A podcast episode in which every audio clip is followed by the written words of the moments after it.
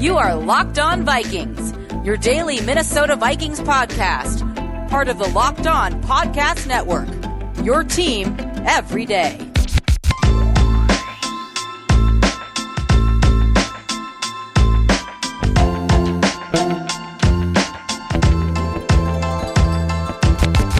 Is going on, everybody? Welcome to another episode of Locked On Vikings. I'm your host, your pal, in the Katie copied off in math class. My name is Luke Braun, and today's episode is brought to you by NFL Game Pass. This season, get football on your time with NFL Game Pass. See all the action from every game with full game replays. You can also replay an entire game and catch all of the plays in just 45 minutes with condensed games. So go to NFL.com slash Game Pass to start your free trial today. NFL Game Pass, where football never stops. You can find me on Twitter at Luke Braun NFL. You can find the show on Twitter at Locked On Vikings. And today we are going to have our kind of this is our rewatch Wednesday. This will be our weekly tradition where we will go really deep into the previous Sunday's game. All the PFF stuff is out, all the stats are out, all the film has been dissected, and there's been plenty of time to go study it all and really come away with the takes that can kind of define the game. And well, this one isn't going to be too fun, but we got to do it anyway. So let's go dive into the Colts game and really figure out kind of what happened.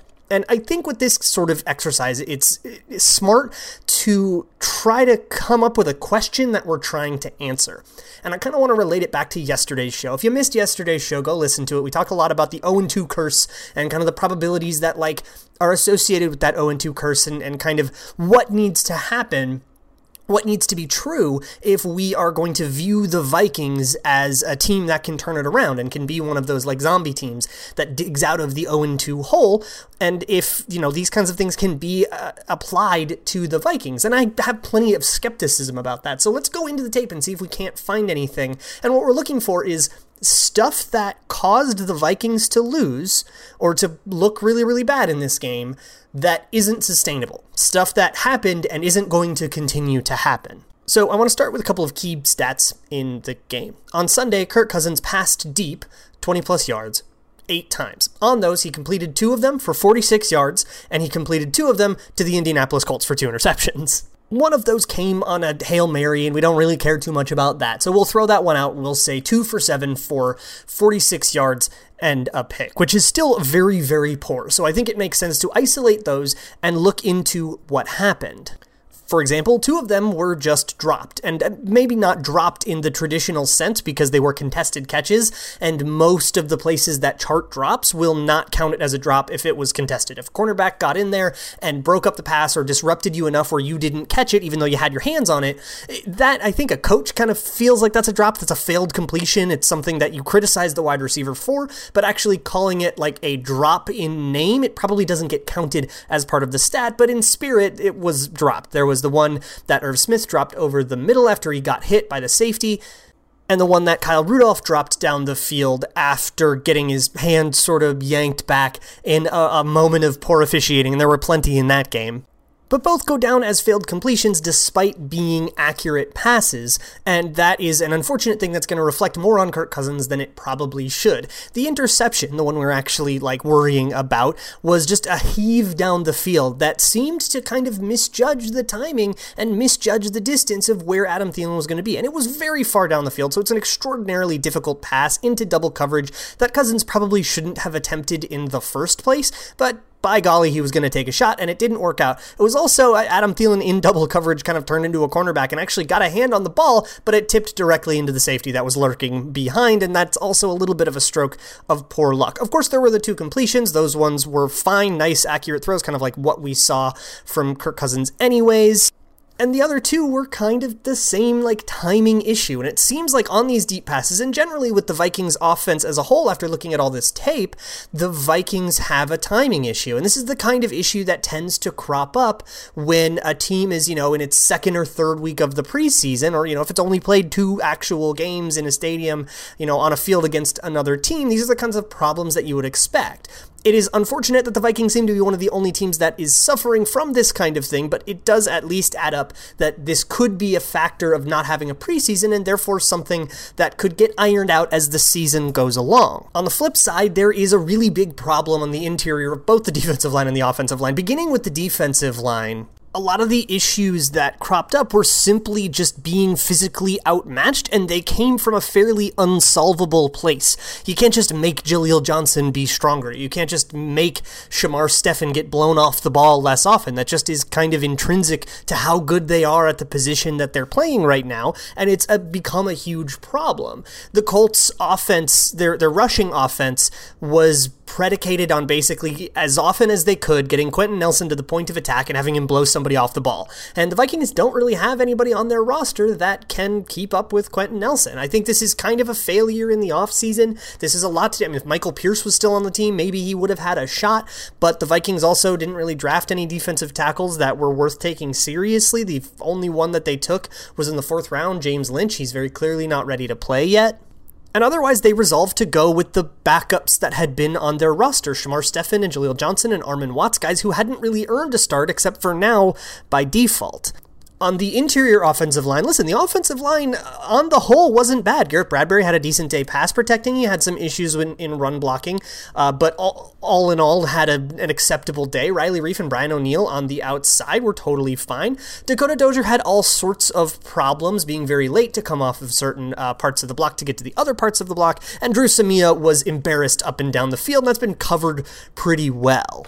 Similarly, Samia had a ton of power issues as well. And right now, the Vikings on both sides of the line have kind of taken a more like an agility over power sort of uh, sort of strategy, and that is kind of backfiring against a team like the Colts that take the opposite. You're kind of trying to play rock paper scissors, and rock just beats scissors that's not going to be true of all matchups, but it's going to be true of a whole bunch of them. A whole bunch of teams have strategies like the Colts, and it seems like the Vikings are pretty weak to that one whereas they may be a little bit more effective against a, like a finesse sort of team. And I would say the Packers, I mean, they run the same kind of zone scheme that the Vikings run, and so therefore they kind of have they're interested in similar offensive linemen, and things weren't really better against them either. So I think these problems are the kind that I am concerned are going to last throughout the season. And unlike the deep passing, which I would expect to get better, and I would hope the Vikings, uh, you know, stick with that, I wouldn't expect the problems along the interior interior or uh, interior offensive or defensive line to get better unless they find some talent to infuse. But by week two, everybody who's worth putting on, on a roster, more or less, is already on a roster. There's no hidden gems sitting out there without anybody paying them, without a really good reason for that happening. So I think this is just the kind of thing we have to sit back, deal with, and hope we win in spite of there is a sort of forgotten element to this, and that's the officiating. And I want to talk a little bit more about the officiating in this game. And I, I, really, this is not the kind of thing that I would usually like go whine about. And I do think that if you fixed the officiating, the Vikings still absolutely lose the game. So I don't think it excuses it. However, I think it did make the Vikings look probably worse than they actually played, which is meant they looked like really spectacularly bad because they were already pretty bad before this. But I do think it's worth addressing and explaining some of the officiating things that happened in this game that adversely affected the Vikings. Vikings. But first, this film heavy episode is brought to you by NFL Game Pass. NFL Game Pass is for people who love to watch football, whether it's your team or someone else's team, whether it's Sunday, Wednesday, Tuesday, or whenever you want. You can get it on NFL Game Pass. You could, of course, get the full broadcast, all commercials cut out. You can get uh, 45 minute condensed games that are basically just snap to whistle, snap to whistle, snap to whistle, and you can uh, rip off a whole bunch of games, as many as you want to watch in an afternoon. And of course, you can also get the coaches film, the All 22, the End Zone. This is the same tape that coaches use to build their own game plans, and you can sort of play pretend, just like we do on this show. So if you're interested in that, uh, oh, and you can also get all sorts of awesome, like, film room content, all of their old library content, and you can hear from the best of the best and, and listen to them break down the game. Guys like Eric Kendricks, guys like Dalvin Cook, talking about what they do and how they got so good at this. So if you're interested in that, go to nfl.com slash Game Pass and you can start a seven-day free trial right now. NFL Game Pass, where football never stops. All right, so let's talk about the officiating in this game. And again, I, I already mentioned it, but I want to predicate it again because I don't want people to get, like freak out and say that I was like trying to make all kinds of excuses or trying to blame the refs for the Vikings being. The Vikings were awful in this game. They got deeply outplayed by a much more physical, much more ready to play football team in the Colts, and they absolutely in no way deserved to win this game. I want to be abundantly clear about that. Now that that's out of the way, holy crap, the refs were bad, and a lot of it adversely affected the Vikings. There was a play on the very first drive the Vikings had. Uh, this one went against went against the Colts, uh, where Dakota Dozier got away with a hold in the second level. Um, but there was a, a, lot more. I mean, the illegal contacts, I think, were a, a, a, lot of a story before the story just became like, holy crap, Vikings bad. Um, the illegal contacts, I think, were a huge story here because in that first drive, that first uh, Colts drive, now, the rule of contact is it kind of gives the the referees like as much leeway as they want to throw as many flags as they want. This was like a huge controversy when this rule got updated to include this uh, back in, in 2014. But the rule says that any contact that the defender initiates beyond five yards is flaggable anything, any contact, not necessarily a push, not necessarily a consequential contact. And there's actually now a, a, the word inconsequential is in the rule, as in it can be a, a, tap on the shoulder that doesn't reroute the wide receiver at all. Anything the defender initiates can be flagged for illegal contact, five yards, and a free first down. And that rule has been hated for a long time. I definitely still hate it. Uh, eh, but I think there is kind of an unwritten part of the rule where refs are told to, you know, kind of only call it if it really affects things, right? And that's not the letter of the rule. They don't have to do that if they don't want to, but typically what you see is, you know, a, a, corner will put their hand on the wide receiver to keep tabs on them, and then, you know, if it's zone coverage or whatever, so they can feel where the wide receiver is going and they can keep their eyes on the quarterback and all that stuff. And that's technically illegal contact, but a ref's not going to throw those ticky tacky flags very often. But they did on Sunday, and sometimes ref crews will kind of say, hey, we're not going to let you get away with illegal contact. We saw a bunch of tape. You got away with a whole bunch last week or whatever and we're going to crack down on this time. We're going to crack down on both teams. And, and I honestly, I think that's okay. If you're going to call it really ticky tacky, I hate what it does for like the entertainment product. I think it slows down the game and chunks it all up. And it's just like, let the guys friggin' put their hands on each other's shoulder pads to keep tabs on each other, like whatever. Uh, but as long as it's called evenly between the two teams, it doesn't necessarily feel like something that's worth really ever bringing up in a forum like this and it seemed like they were going to be uh, calling these really ticky tacky things like all over the field. They had a really ticky tacky one right away on Jeff Gladney where he he touched him, and I will maintain till my dying breath that it was within five yards of the line of scrimmage. Um, an easy enough mistake to make where you're not you know you're not, you're not calling rigged, but holy crap, that's a really bad call, and your job is kind of to be able to judge five yards from the line of scrimmage, right? Uh, so I, I think that that is a really really bad call, and that actually the one on Jeff Gladney uh, turned a third down stop into a first down and a conversion. There was an interception a couple plays later, so it didn't actually affect things, but it was still this like really high leverage moment. And there was another one on Mike Hughes that was very similar. It was very ticky tack. It was like 10 yards down the field, very clearly beyond uh, five yards, but it was still another one where there it was definitely in the inconsequential category. And it was very deliberately in defender initiating contact beyond five yards, and it doesn't have to be consequential, so you can throw a flag, but you just don't often see that flag thrown which makes it really surprising and really jarring. And honestly, if I were a defense and I were trying to, you know, say, hey, a little shove in and get away with it, and because you get away with it very often, like I think that's a legit strategy, and it happened to backfire because this officiating crew wanted to call it really ticky tack. And then I think the one that I, upsets me, you know, if, if they're going to call that, they're going to call that whatever. And the Vikings played into it, and that's the, you know, there's a, a, a cat and mouse there, sure. But I think what upset me was on the safety the safety that Kirk Cousins took. For one, as Mike Pereira described on the broadcast, they blew that play dead too early. In the end zone, typically referees are not supposed to blow a play dead when, uh, you know, when, when it's like for a safety because guys are going to try to, you know, you should probably try to give a quarterback time to, or like give them as much time as they need to escape and get out of it. And Kirk Cousins did get out of it, but the play was already blown dead, so it didn't matter. But I think worse than that, there was a mega blatant illegal contact. And honestly, I would probably call it a defensive holding on Olabisi Johnson down the field on that play. And especially when it is a held the ball too long kind of sack. I mean, he was back there for a while. I think it crossed the three second like threshold where you now don't necessarily expect any offensive lineman to block for more than three seconds. Like that's the like what's reasonable. Uh, then, you know, that on that kind of play where clearly like coverage has an impact, coverage being aided by an illegal contact and a defensive hold after you called the tightest, ticky tackiest imaginable illegal contacts on the Vikings just like a series or two earlier is really, really upsetting. And I don't think it's on purpose. I think this ref crew just missed in a, in a really bad spot. But if you wanted to be upset about that, I, I, I wouldn't blame you.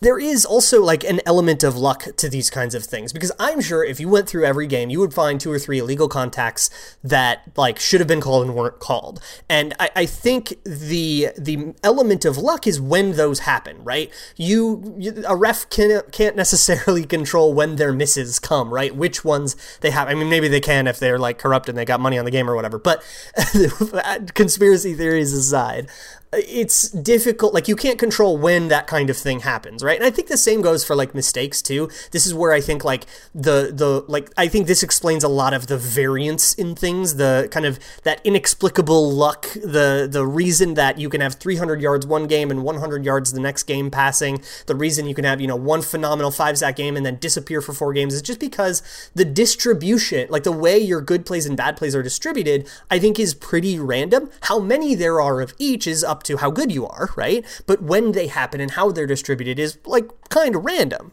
And I think the same happens for like the bad calls, right? There was an illegal contact uh, later in the game on the Colts that happened in a totally inconsequential uh, situation. There was another one later in the game on the Vikings that happened in, in a like it was like first and ten, and and the the play was complete, it was declined or whatever. And when when you commit those illegal contact penalties, they obviously have a, a much lesser impact than one that converts a third down that would have been a stop, or one that is missed that ends up leading to a, like a game altering safety and since the impact of those is like so tied to game situation, and the game situation that they happen in is random, it kind of means that the impact that penalties have is a complete factor of luck. And I would imagine that if you found a way to study that, I don't even know how you would go about like doing a study on that, like mathematically or whatever, but I imagine if you did, if you found a way, you would probably find a really low correlation, like week to week and year to year, on like the impact that a team's penalties had which means that it's random and it's totally a roll of the dice. And so, I, again, it sounds like very much like excuse making, and there was lots about the Vikings that was dreadfully bad, like explained in the first segment but this seemed like a, a, factor of luck that exacerbated things that I would not expect to continue. You know, the, the, the refing was bad, the officiating was bad. I don't think is going to be as bad next week. And since the bad officiating affected the Vikings adversely, that's just a thing that probably is going to get better and a reason that we can maybe look forward to a, a better outcome. Maybe not necessarily wins, maybe they're still too bad to like win games all the time, but it should help, right? But hey, who knows, right? Football is super hard to predict. And in that spirit, this episode is brought to you by MyBookie. Invest in your intuition. Use promo code Locked On and double your first deposit. New players get up to $1,000 in free play, designed to add more excitement to the sports you love and the games you bet. Your winning season begins today, only at MyBookie. All right, so for this last part of the show, I want to address a conversation that I, have kind of been seeing throughout the, the Vikings grieving process that we've all been going through. I want to address a conversation that we've been having about the play calling because I, it's easy to see a lot of like to get really sucked up in all the platitudes because you can kind of say them whenever. Um, but what I've seen is a lot of you know like the Vikings are too old school and they're too stubborn and unwilling to change and all this stuff. And really, anytime there is poor offense and you want to blame the play caller for it, the criticisms are always going to be the same, whether or not they are true. They are too old, they're unwilling to change, it's the, the game has passed them by, and you know, even if it's somebody that's like relatively young, you'll still like hear that kind of thing about them. And I think we got to be careful with that sort of analysis. If you're going to try to make that point, I think you have to back it up because that is a, a, like a, a, good point about some people. I would say like Mike McCarthy when he was with the Packers. I, it seems like he's like updated his stuff like in his year off. Uh, but when he was with the Packers, he, they ran a really old, outdated sort of offense, which a bunch of like with a bunch of like ISO routes, and it looked like something from the '90s that didn't really like really you know utilize too many concepts or you know really put their players in a position position, just a bit more in a position where they had to win one on one, or the play would fall apart and it like put way too much pressure on players that weren't you know their best players. And I think you know ask any Packers fan, and they would probably say that that was one of the reasons that Mike McCarthy ended up getting fired you know a couple years ago. And so, if we are gonna like ask that question of Gary Kubiak and his off, I mean, for one, a lot of people are like Mike Zimmer's offense. This is not Mike Zimmer's offense. He's a defensive coach, and I know that there's a lot of hey about like you want an offensive coach and not a defensive coach because if you have a defensive coach, you know you, you're gonna lose a coordinator pretty much all the time, right? They're either good and they get hired away, or they're bad and they get fired, and they have to be like ex- exceedingly mediocre to stick around, and you can't, you don't really want exceedingly mediocre, right? So there is that kind of thing. I, the same thing applies if you have an offensive coach and it happens to your defensive coordinator, uh, like that happened to the Ravens a whole bunch back in the day. But I do think that if the Vikings so chose, they've kind of found a way around that problem in Gary Kubiak because Gary Kubiak won't take a head coaching job, and so he kind of has the highest position that he would want. But let's be honest, any criticism of the offense is a criticism of Kubiak more than it is a criticism of Mike Zimmer. We can criticize Zimmer's defense all the time because it's getting run up and they're like way too attached to Shamar Stephen. There's all kinds of stuff we can be upset about with Mike Zimmer, and I don't think we need to like apply to him something that he has, I would say, wisely delegated. That's not his strong suit. You're never going to get a coach that's strong at both offense and defense because you got to come up through one side or the other, and you should delegate the other side to somebody who, you know, knows more than you, and that's Gary Kubiak. I don't think like I don't really see a problem conceptually with doing that, except for the problem of like it's hard to maintain continuity, but it seems like they've kind of found a, a corner case and a way to get around that. So I don't think that like that setup is particularly problematic. The thing is, the offense hasn't produced. There's been a lot of problems. And I think after watching all the tape and looking at, you know, the more in-depth stuff about both of these games, I, I, can come away with a little bit more of a theory of why that is happening. And I don't think it's a bad scheme. I've seen people say some really, really wrong stuff. I, I've seen some takes about how, like, Gary Kubiak went away from what was working last year. That could not be more incorrect. They are running the exact same thing that they ran last year. And that is exactly what I would have done too. If I had a year like 2019, you had a, a top 10 offense, a whole bunch of deep production. I'm going to go try to figure out a way to repeat that outcome. It was a good outcome. You got a top 10 offense. I want to do that again. There's a criticism that like they haven't fed Dalvin Cook enough, which has been largely a factor of game situation. They've been chasing the game, uh, both of these games for like most of it. So having like a really high uh, run percentage is not that great. They are also one of the most run heavy team. I think they actually are the most run heavy team in the league on early downs, but like that is not a criticism. Like if anything, they should be passing more on early downs, and then they can get into a game situation where they don't have to be throwing all the time and chasing the game all the time because they're down two scores in the third quarter. And I think the idea that the scheme is like outdated, I have levied that criticism before, but I've levied it in a sort of a different context where I said, you know, this is an outdated version of the zone scheme because Gary Kubiak has run it this way for a very long time there is a, a thing that came out, I want to say from Seth Walder, uh, who does a lot of the next gen stat stuff, and he kind of compiled a motion at the snap and basically who uses the most motion at the snap. They've found a really, really great advantage that is generated by motion at the snap. This is not pre-snap motion. This is not, you know, a, a, wide receiver goes from outside to inside to give you a man zone indicator. This is at the snap. So stuff like jet motion or like end around kind of motion or the kind of thing where like uh, a wide receiver will sort of like jog really quickly or like jog really like sleepily over to the you know tight into the box and then you snap it right away to try to catch them at a weird angle. That kind of motion generates a really good advantage for probably obvious reasons right? It, it screws up the gaps it gives you a lot of like horizontal momentum it's really hard to keep up with that for defenders and it just challenges defenders and the vikings are i think dead last or second to last depending on uh, if it was week one or week two uh, at do using this. They just don't they don't do that like at all and i think that's really really bad and pretty outdated. And I do think so. I think that that's like a decent criticism that this is like a thing that you should be using a lot of, and Gary Kubiak just isn't.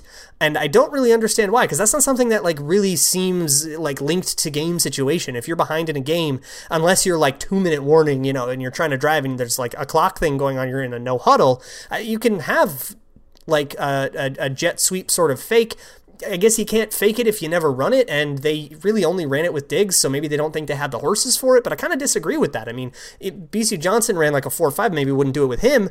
Uh, but I mean, Adam Thielen is plenty fast. Justin Jefferson ran a four four three. You've got Dalvin Cook, he's fast. Like you got guys that could like do this for you. So I certainly agree with that criticism. But the idea that their entire scheme is outdated, I think, is wrong because they use the same scheme that the Packers put up 240 burgers in a row, including one on the Vikings. This scheme that uh, Tennessee uses their they're 2 and 0 and they their offense has looked pretty nice. It was weird on on the Monday night game, but they went up against Jacksonville, put up a 30 burger.